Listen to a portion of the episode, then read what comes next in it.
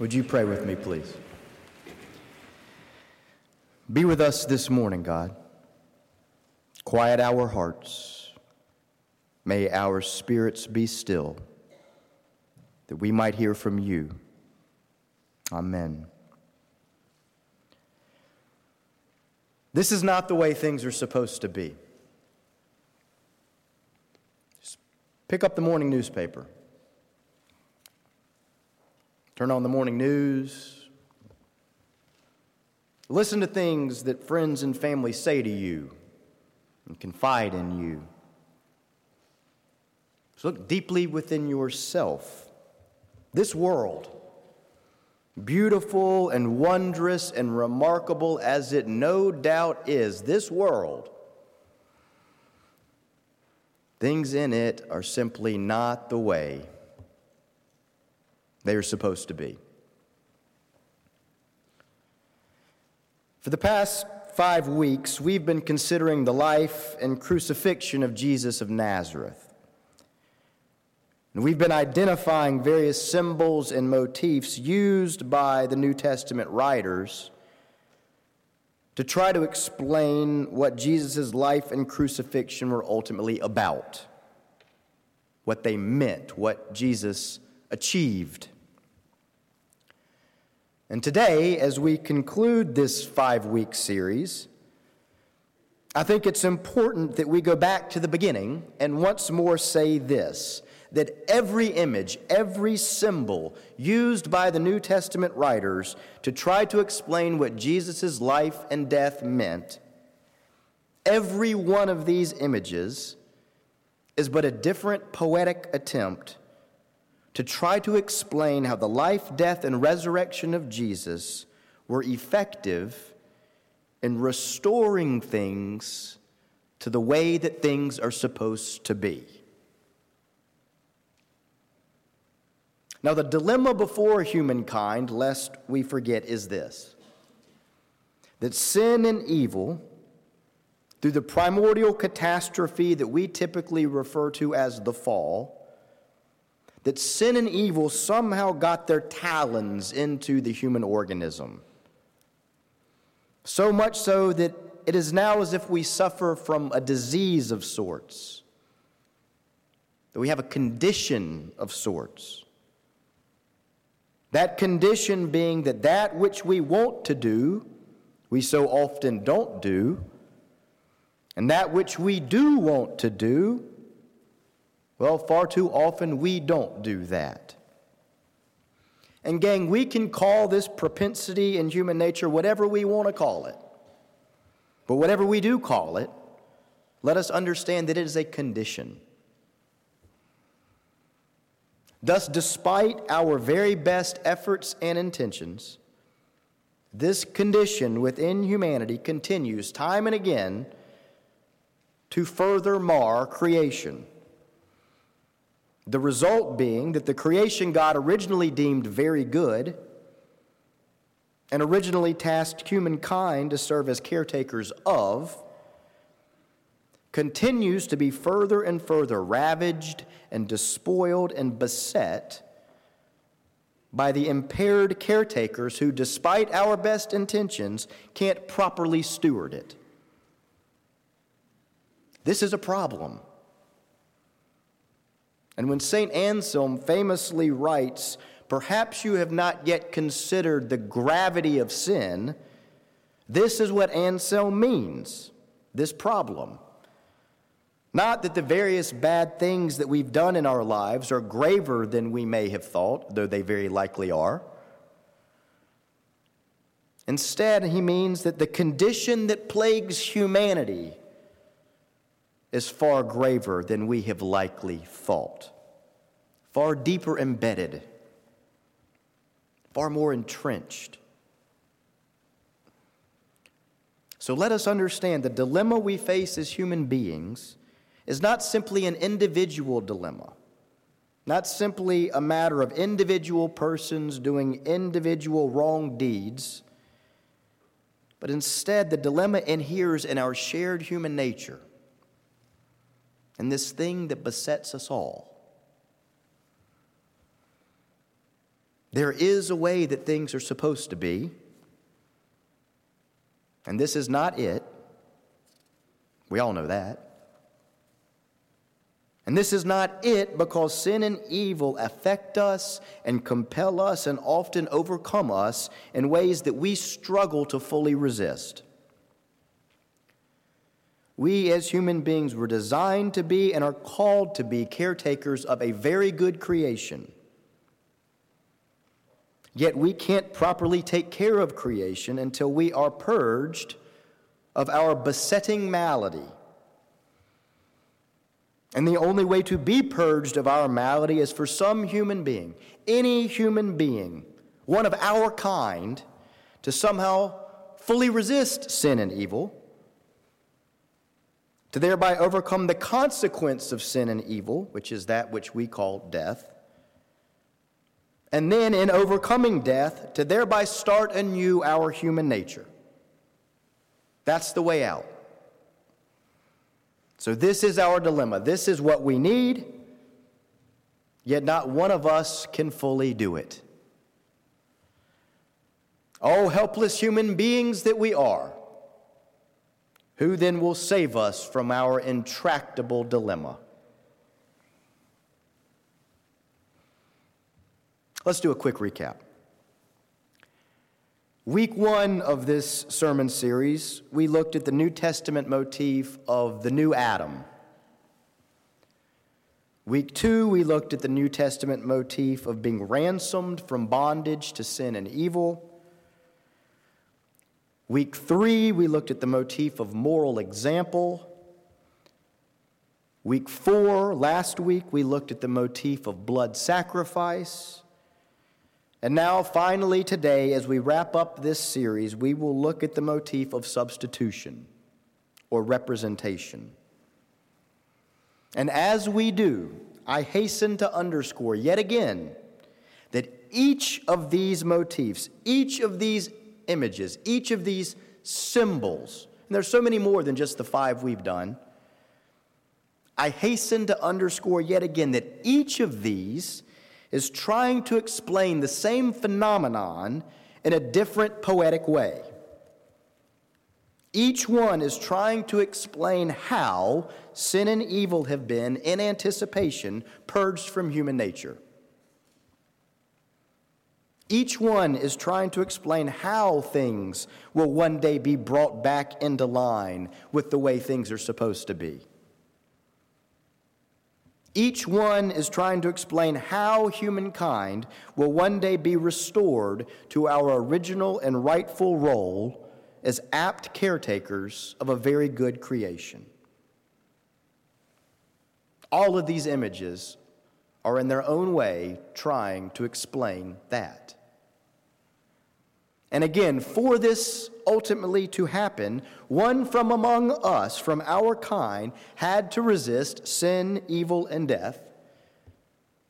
Yet not one of us could. Thus, the story tells us Jesus Christ, God become human, became our representative, became our substitute.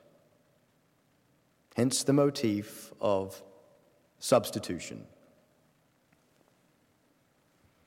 So when we say that Jesus did what he did in our place, what we mean is that he entered into humanity and did for us that which one of us had to do, but that which none of us could properly do. Do you follow that? At its most basic and helpful level, this is what the biblical motif of substitution means.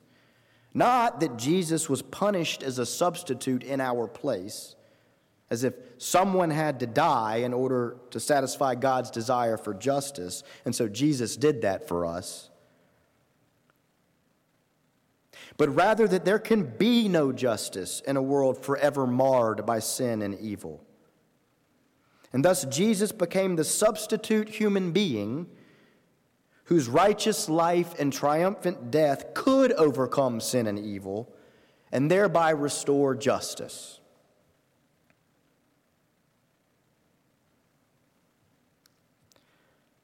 Now, depending on where you go or whom you listen to, this motif of substitution is quite regularly put forward as either the only way of understanding the life and crucifixion of Jesus or as a backward and retrograde way of understanding the life and death of Jesus. Either substitution is the whole ball game, or else it ought never to be brought into the ball game at all. And to my mind, both of these ways of thinking about the substitution motif are wrong. Those who call substitution or this motif backward and retrograde are right in resisting a concept of God that suggests that God would require human death in order to be satisfied. That's barbaric and pagan and awful, and it ought to be rejected. But that's not what the motif is ultimately suggesting. Meanwhile, those who hold substitution up as the only way of understanding the life and crucifixion of Jesus, well, they too are right in acknowledging that substitution is a biblical motif and that in a very specific way, Jesus did serve as our substitute. Yet they are wrong in thinking that the substitution was ultimately about God meting out punishment on one representative human being. That's not what it's about. The problem, I think, comes, at least in part, from how individualized popular Christian teaching, particularly of the last century, has often made salvation in general and this motif of substitution in particular.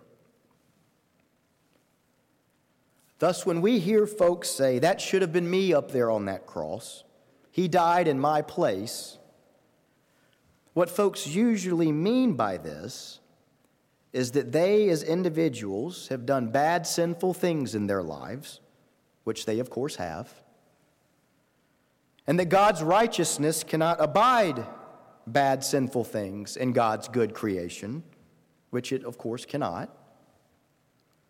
and that they, therefore, should die for these things. Yet, instead of them dying for these things, Jesus Christ substituted himself, suffering the agonizing death that they themselves should have suffered. And this is where the biblical teaching has gotten distorted. Those first two elements are exactly right. This final element is wrong. For while our own individual sins do matter enormously, far more enormously than we probably give credit for, and while our own individual sins do continue to mar and frustrate the designs for God's creation in ways we know not of, the solution to these things for God has nothing to do with someone being punished for it, but has everything to do with delivering us from the condition that causes these things to happen and happen and happen. Gang, it is profoundly biblical to say that Jesus died in my place and to say that Jesus died for my sin. He did. But it's important that we fully appreciate Jesus didn't just die in my place and for my sin, as if the real problem were my or anyone else's individual transgressions important and inexcusable as those absolutely are. No, far bigger than that, Jesus died in humanity's place and for humanity's condition of sin. Thus, he did in our place, as our substitute, if you will, that which we could not. And so, when we say he died for our sin, we mean that his sinless life and his triumphant death purged from humankind this condition, this malady of sin that ails us all. Not that he suffered the punishment that we as individuals deserve to have suffered. The story, dear family, the full, comprehensive biblical story from cover to cover, from creation to consummation, is not ultimately about punishment. It's about redemption and restoration of what was originally very good and what needs to be very good again. And the story is not just about the redemption and restoration of individual human beings either, though that is an important part of it. No, instead, the story is about the redemption and restoration of human nature and the entire creation itself. It's that big and awesome of a story.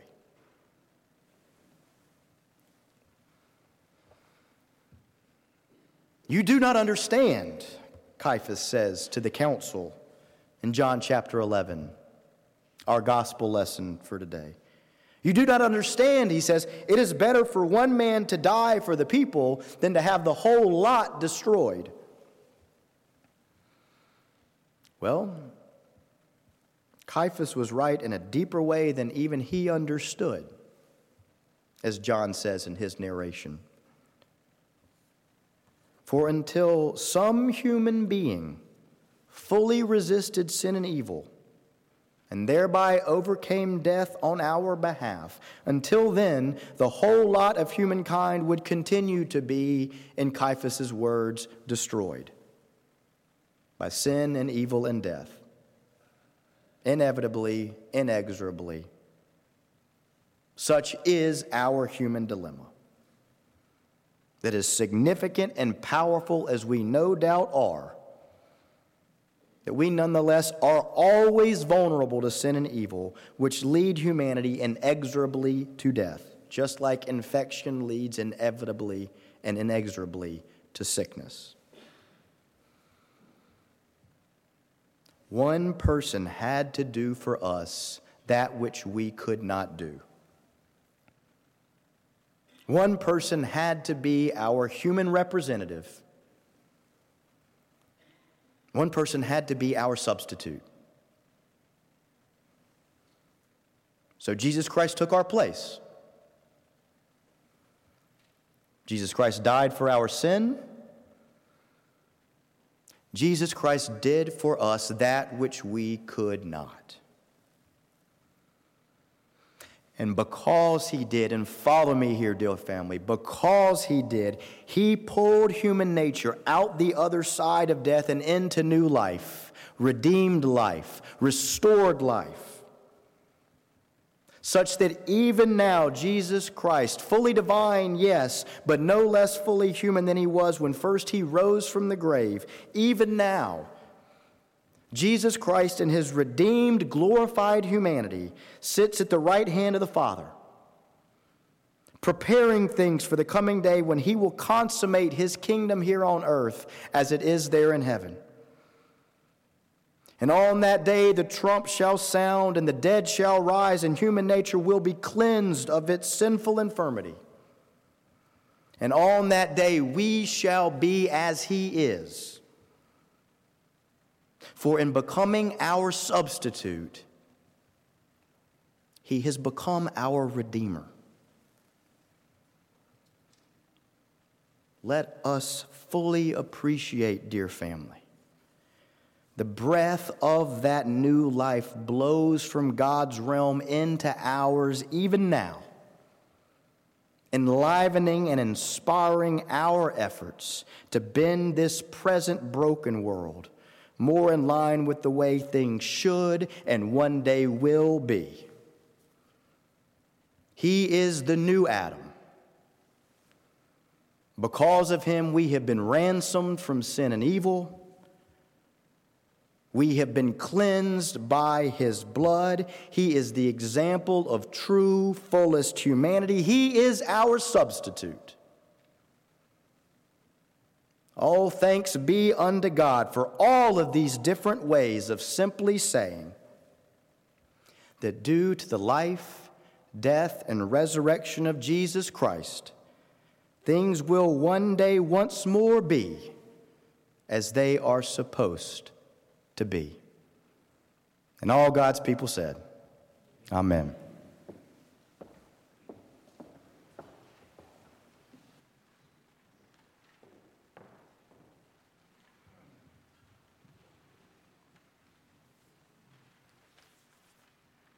We come now to the point of our worship service where we rehearse for that coming day. For that coming day when war will be no